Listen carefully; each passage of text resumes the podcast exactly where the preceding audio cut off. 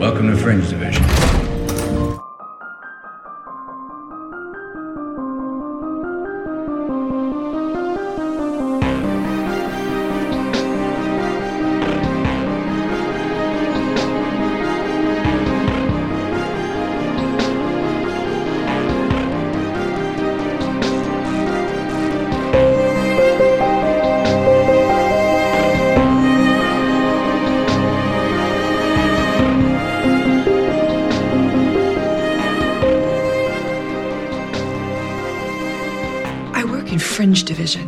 Weird is a matter of degrees. Hello and welcome to Fringe Division, a spoiler-free Fringe rewatch podcast. I'm Jimmy. And I've got to find the bit in the message from earlier. Oh, you silly bugger. Bigger? Bugger. And I'm Martin. Today we'll be discussing Season 1, Episode 8, The Equation, which aired on November 18th, 2008, on Fox. It was written by J.R. Orci and David H. Goodman, and directed by Gwyneth Horden Payton. Horder.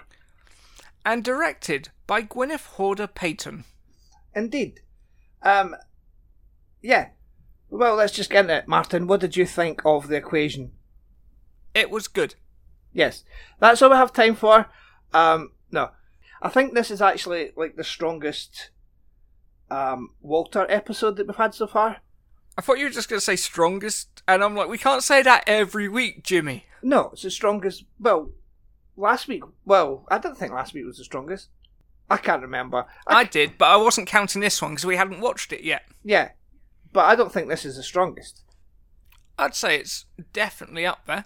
Yeah, but yeah, it I, is. I really like how they have a plot which gives character development to Walter Mhm. without the whole episode being, ah, the monster that is directly related to Walter. yes, exactly. You know, we've talked in previous episodes about plot lines that don't relate to our main cast and how they don't really engage us. Sometimes shows double down on that, and you get things like the last season of Star Trek Next Generation, where everyone has a family member turn up because they need it to emotionally relate to one of the characters. Indeed. Um, yeah, I, I, th- I think Walter was in danger of becoming one note, and um, so it's good to see him like this. Which is ironic because he was able to demonstrate several notes in his opportunity to sing this episode. Okay, Martin. No, but don't you agree that Walter was he was in danger of just being like the mad scientist guy, and he, he occasionally had sort of emotion, but only really when it came to like Peter. But now he's got an episode where he's without Peter for a large portion of the time, and uh, we get to see him have emotion for someone else.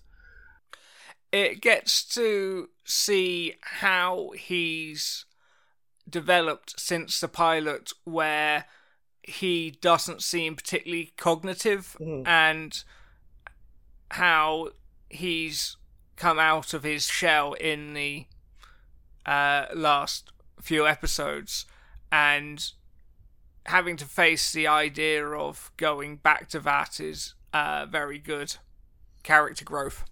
It is. And we're only in episode 8. And it's good that they could do that. That they actually change Walter as much as they have in 8 episodes. And throwing them in back into the, the, um, the mental institution to show just how much he's changed. And there's a bit of uh, William Sadler, which is always nice. It's always good to see William Sadler. Unless you're on Deep Space Nine. Because he's a baddie. well, so that's what you know him from then. Or And also, I'm assuming you know him as the president from the MCU. Uh, I know him from Bill and Ted Yeah. and Die Hard. Die Hard 2. Too Die Too Hard. Yeah. But he was also in a failed pilot for the Omen TV series that I covered in my other podcast, Drop the Pilot. You can find that on shiftybench.co.uk. I watch all of them as I listen along. Fibber. Right. let's get into the plot, Martin. While helping fix a woman's car engine on the side of the road in Middletown, Connecticut, Andrew Stockton sees a sequence of red and green flashing lights and is hypnotized into a suggestive state. Upon waking up, he does not have any memory of what happened while hypnotized, but sees that the woman and his son Ben, a young mu- musical prodigy, are missing. So, what did you think of this opening? I thought it was actually quite dull at mm-hmm. first, but then it got quite creepy because you're like, oh, the kid's going to do weird, creepy kid stuff. Uh, you know, come on, Fringe, you can do better than this. And then it does, and you're like, yeah, Fringe, I always believed in you. Yeah. yeah, you did think it was something to do with the kid at first. But then, you know, Gillian Jacobs turns up and messes shit up. Um, so I actually forgot Gillian Jacobs was in this. Um, but saying that, I, I, I, I was going to do a whole thing about it was a really short episode because he looks in the car, and then my wife came in and asked what I was doing, and it was dark outside. yeah, I did. I, I, I did say I forgot that she was in it, but then I didn't actually know who she was at the time. So this was basically me like learning. Oh, Gillian Jacobs is in an episode of Fringe. So She was unbloody recognisable. Yeah, I didn't recognise her at first. Actually, it's when I saw her name in the opening credits, I was like, oh shit, it's her from Community and various other things. It's the hair, I think, that made her unrecognisable. And also, I know her from that um, movie that was written and directed by Agent Coulson from um, the MCU, where she plays a stripper and gets her boobs out. I know from that as well. Right. Typical Jimmy. actually, actually, uh, saw it I on feel, TV one I night. feel right daft. I completely missed her. What as a stripper? Um, No, in this. and this, so you didn't realise that's who it was? No. Yeah, I'd only because I recognised the name, and then when I was doing research, when I was writing up the, I was writing up notes and stuff, I noticed that it was her. So yeah, she is un- unrecognisable in it. The uh, Kiddie Winkle's still acting. Good for him. Uh, he's in some uh, Netflix show called Ozark, All right, which I assume is a sitcom. It most certainly is not. it most certainly is not. Have you never seen Ozark? No. Right. Okay. It's um, a dark comedy drama. Um, that's actually supposed to be really quite good. I've seen some of the first episode, and I can't remember why I stopped watching it. But I'm going to get back to Was to it scary and did you hold a pillow over your face? No. No, I, di- I didn't try to suffocate myself. Um, I no, I don't get scared watching things, Martin. I'm not you. I don't get scared, I just get bored. What you get or bored? What? really convinced the things are going to happen to me and don't want to watch it anymore. Right, but not scared. No, that's Right. different. Okay. All right, Martin. Right. Philip Broyles reveals that similar cases have ended with the victims being returned but left insane from the trauma of the incident. All the victims were academics and accomplished in their respective field, fields and adults. So Ben's the first child that's been taken. I'm intrigued. Yes, exactly. Why is this woman taking these people and now decided to take a child? When interviewing Andrew. Community college credits. Aha! Uh, that was a weird reaction. sort of went Alan Partridge there for a second. It was a bit odd. um, when interviewing Andrew, Olivia Dunham learns that nine months previously, Ben survived a car accident with a new extraordinary ability to play the piano. Despite never taking lessons, Dr. Walter Bishop recalls memories of red and green lights, but he's unable to remember more. Right, so Martin, you're our um, resident medical expert. Is that a real thing? Um, you get people who sometimes wake up with different accents, Mhm. which is similar. It is.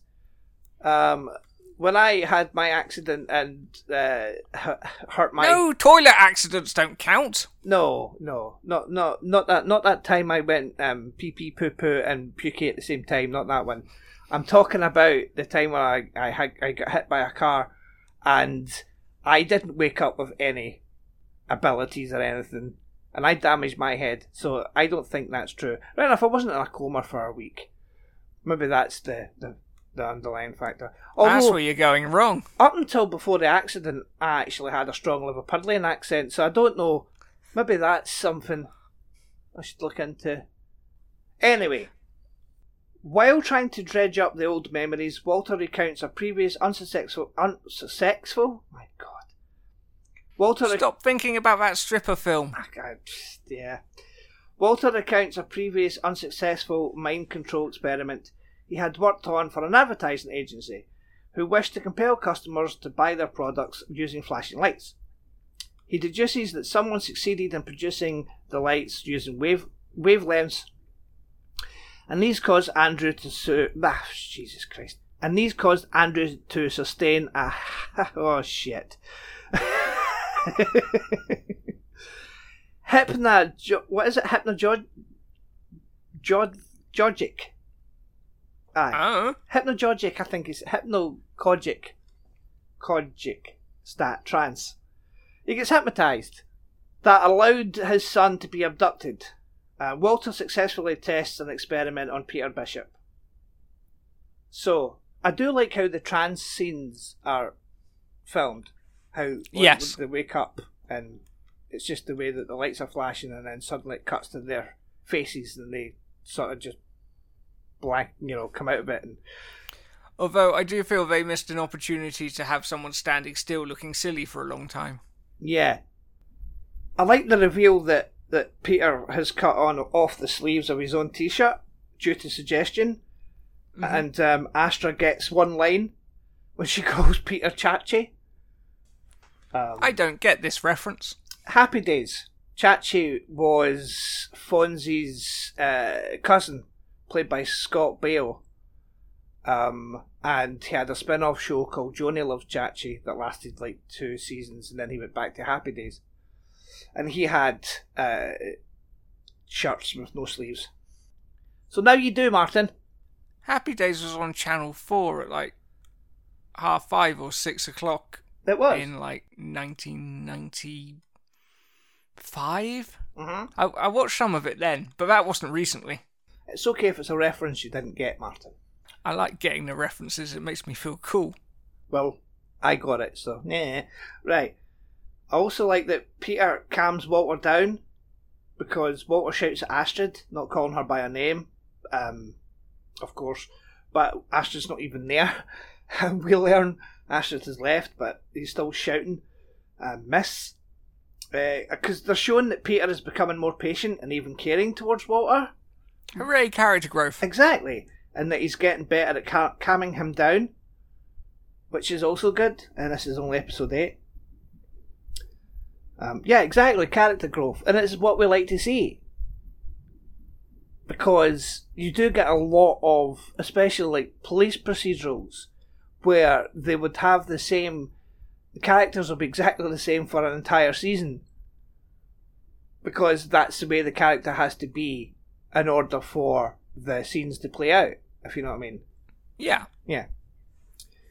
Andrew's sketch leads to an identification of the kidnapper as Joanne Ostler, an MIT neurologist who was previously believed deceased. So, yeah, she faked her own death And went to community college. and went to community college, yeah. Um, this this um, skips over the fact that Charlie's in this episode, and that's okay because he doesn't really do much.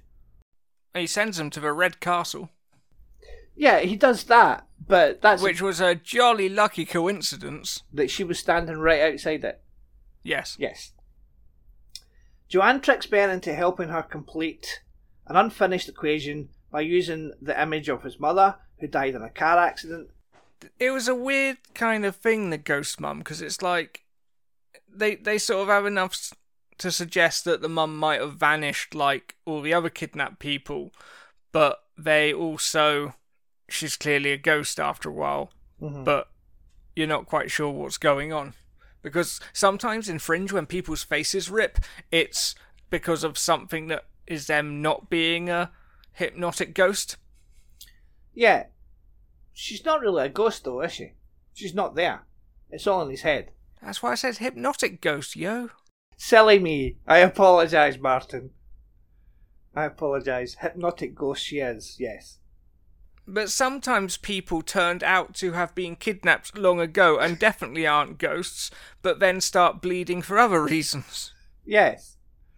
Um, but I do like that they sort of mess with your mind for a bit because they make you think that maybe Gillian Jacobs' character actually has powers of persuasion or something.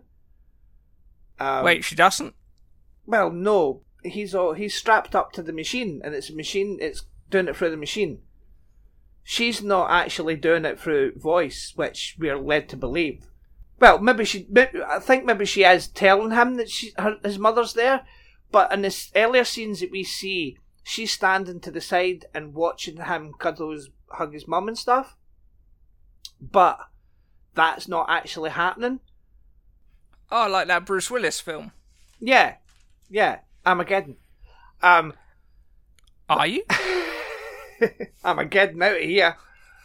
Um, so he's actually strapped into the the machine, and it's playing with his mind, and he thinks that he's actually seen his mum and actually playing the piano, but he's not. He's doing, he's pressing keys on a fake keyboard.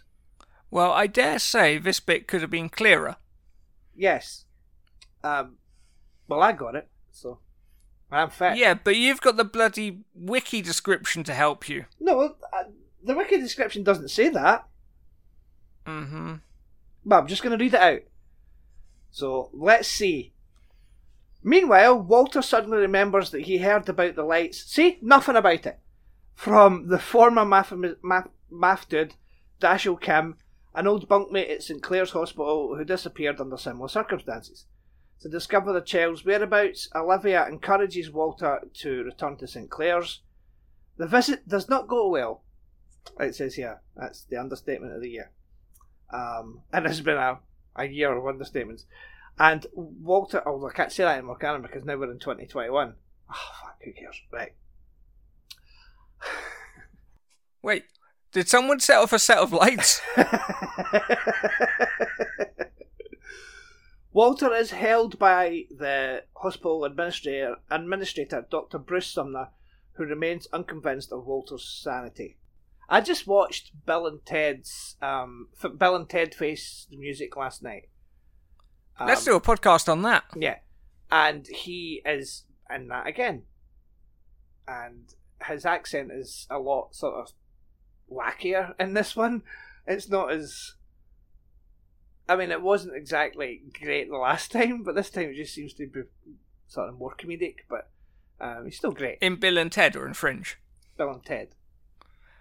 His accent is this is his normal voice in Fringe. Yes, but you said it as if you were talking about Fringe, and I thought the audience would appreciate clarity. No, I did not. I was obviously talking about Bill and Ted. Because I mentioned Bill and Ted's like twice. Peter figures out Joanne's assumed name using an FBI database, uh, while Walter manages to convince Kim into giving up a vague descript vague fuck me. While Walter manages to convince Kim into giving up a, fa- a vague description of Joanne's whereabouts by telling him there's a little boy who needs her help. Uh, Kim says that he was kept in a dungeon in a red castle. So, the scenes with uh, Walter and Dashiell are great, aren't they? Yes. Yes. Walter clearly cares for this man despite having forgotten about him. It's just the two actors just play so well off each other, and I believe that they know each other and they care about each other, uh, despite the fact that the two actors probably only just met. Yeah. So, you know, that's good acting, Martin. It is. Also, what's this um, other Walter about? It's his, uh, it's his, uh, subconscious fears, isn't it? Is it? Yeah. This is actually Walter before he went nuts and went into the institution. And Walter before that was actually supposed to be a, a nasty man because he did all these experiments on people. That the, the guy who did the experiments wasn't this nice Walter that we have now. Which is something I I don't think the show ever really goes into too much detail on uh, other than the occasional oh yes I did that in backstory for plot convenience. Yeah, Um, we never see um, things I can't talk about. Um, what Walter was up to in the uh, you know previous decades, um, Right. Other than a quick flash here and there. Uh, Olivia and Peter use the information to find the boy once they arrange for Walter's release. After a fight with Olivia, Joanne escapes with the completed formula, which she gives to Mitchell Loeb. Remember him from the last Nope. episode? No? Yeah, had the memory loss. Yes. He he was like the entire focus of the previous episode. Oh, it was that guy. Yeah. Loeb kills her, but not before using the equation to allow him to pass through solid matter. Well, not him, really. It's his hand hmm. to get an apple. Still him, but, you know, it, it made it sound as though that he walked through a wall or something. Um, Ben is reunited with his father as boy. I did think he was a bit excited to have invented an apple getting machine. It's like, just get more when you're at the supermarket, mate. Yeah. And also, he. It's not as though he's getting an extra apple. It's the same apple that he put in the safe. So just don't Yeah. put the apple in the safe, mate. Just leave it out. Put it in a bowl. Don't need to torture any kids at all. Exactly. Just have your apple. Yeah, just eat the fucking apple. You know what I mean? Just Jesus Christ. Now, so I liked the fight scene, as brief as it was. Mm. Um, the director considered the, the and I'm reading this off of Wikipedia, the, the confrontation between Olivia and Joanne to be the former's uh, first big fight scene. She added, It's been well choreographed and they've been practicing for several weeks. According to Anna Torv, she and Gillian Jacobs broke the moves down really simply and then put them together into really small little bits. The director called it pretty violent and quite messy, um, to which first assistant director Colin Mc- McClellan added, It's a pretty phenomenal brawl actually to have two women kick the crap out of each other. Yeah, we know, mate. We watched Buffy. Right. I think the ending was a bit odd. Um, because I wasn't expecting it to end right there, like a smiling Olivia. Mm. I've been accustomed to like having sort of like a sort of a darker A nice little coda. yeah. So like the whole apple scene should have been the last scene, I think. Yeah. Yeah. Also, do you think there were like tiny human embryos in that apple? Uh, yes. Right. So speaking of which, let's talk Is about. that why? Is that why there was, an apple at the end? Because it's an apple in the icon. Well, the apple in the icon was part of the word, and the word this week spelled out taken. We're going to talk about the the glyphs because this Hooray! this week we saw the introduction of the smoke glyph, mm-hmm. which is the last one that is actually used in the code. So we can talk about the glyphs before we get to our lines of the week and the whatnots. I just put the episode on again. It really fucking is Britta. God, I'm an idiot.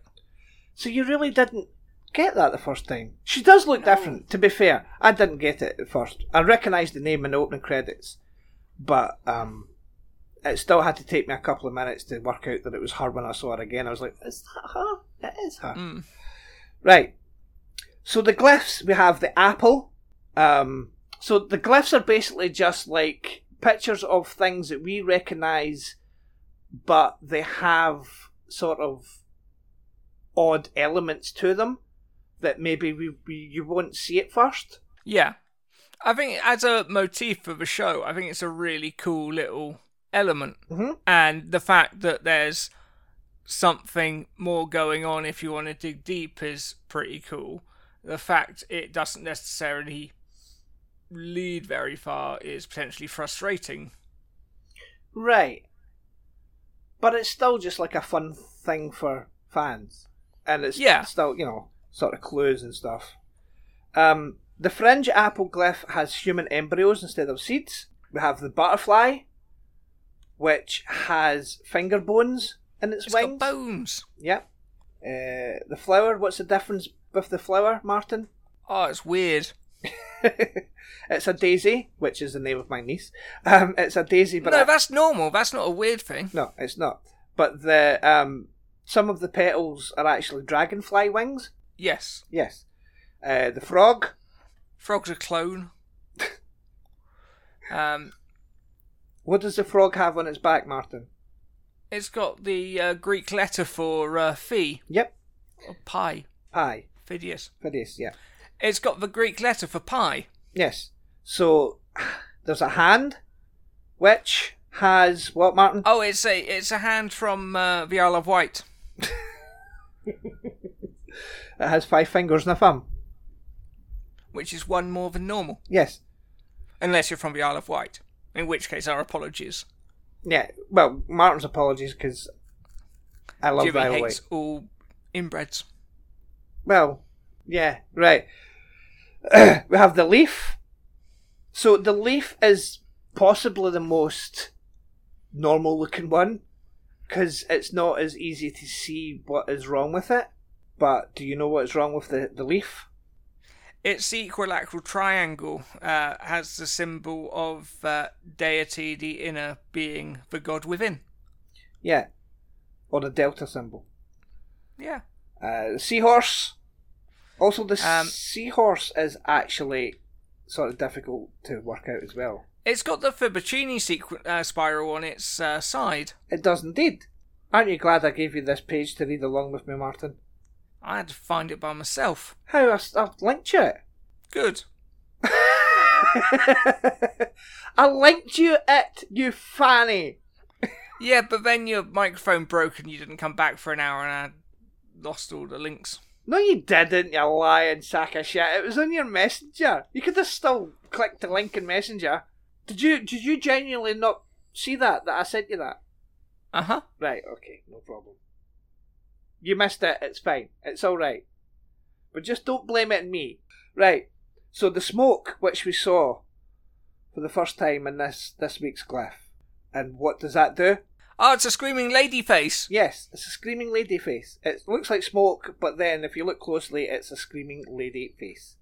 You, you don't see it until you suddenly really do. That's clever. Yeah, exactly. And then you've got the yellow dots that appear in many of the images containing glyphs. Then they're on different sides of the pictures, and those correspond with num eh, numbers. Those correspond with letters. So, like you've got the apple that has the yellow dot up in the left-hand corner is C, in the right-hand corner is D, and then on the bottom left-hand corner is E, and in the bottom right-hand corner is F. So that's how it's worked out, Martin.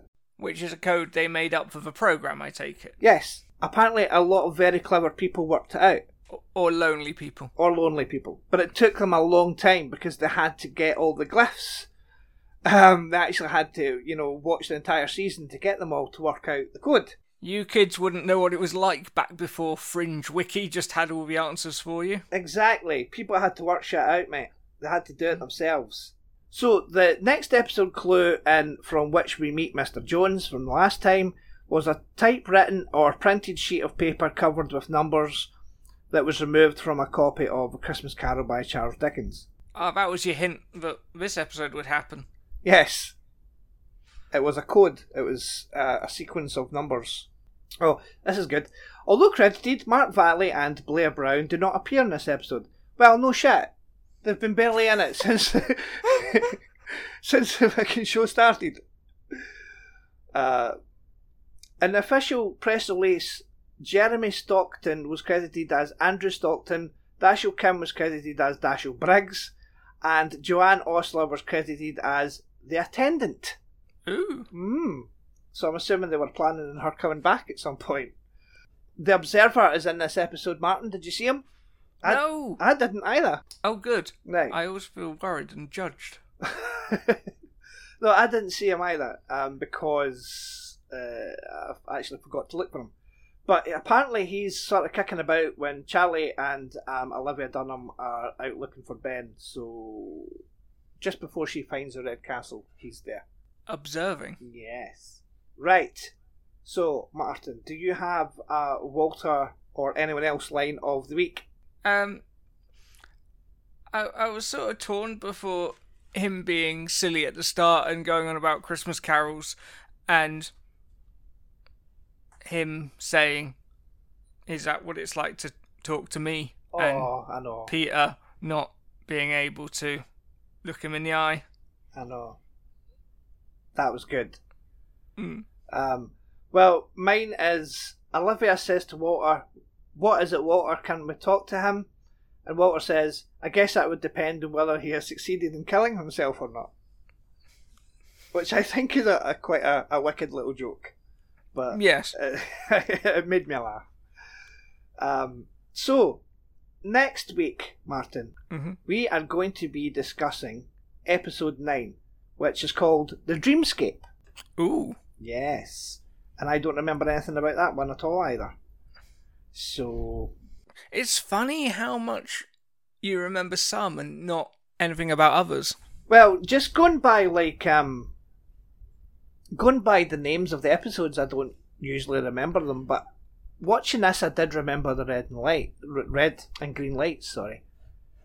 Um, and I remember the scene where Gillian Jacobs is running away, and she presses the button, and all the green and red lights start going in the hallway, which is quite Hmm. clever as an escape plan. And then Olivia gets sort of, she just goes in a trance in the hallway. I remember that scene. The brief synopsis for next week is the team investigate the death of a massive dynamic employee who jumps out of a window after being attacked by butterflies. I remember Oh! that. I remember that one. I actually, I actually used the teaser of that as like a reference for a film project I never made. All right, okay. Well, that's all we need to know about that. So, Martin, we'll be back next week to talk about Dreamscape. Um, that's all we have time for today. If you would like to follow the podcast, it's at Drop the Pilot Pod. Uh, shiftybench.co.uk is the website. Contact at shiftybench.co.uk is the email address where you can message us about anything you want to do. Talk about fringe wise. Um, where can people follow you online, Martin? You can find me on Twitter at the Fowdor. Excellent. Uh, Also Instagram, where I sometimes post pictures of goats. yes. Why is that? That was my question. Yeah. But why is goat? There seems to have been a recent swing in urban goats in Bristol. right. Okay. right. Okay. I I've got nothing. I ain't afraid of no goats. Yeah, I saw your I saw your tweet, man. That's a good joke, though.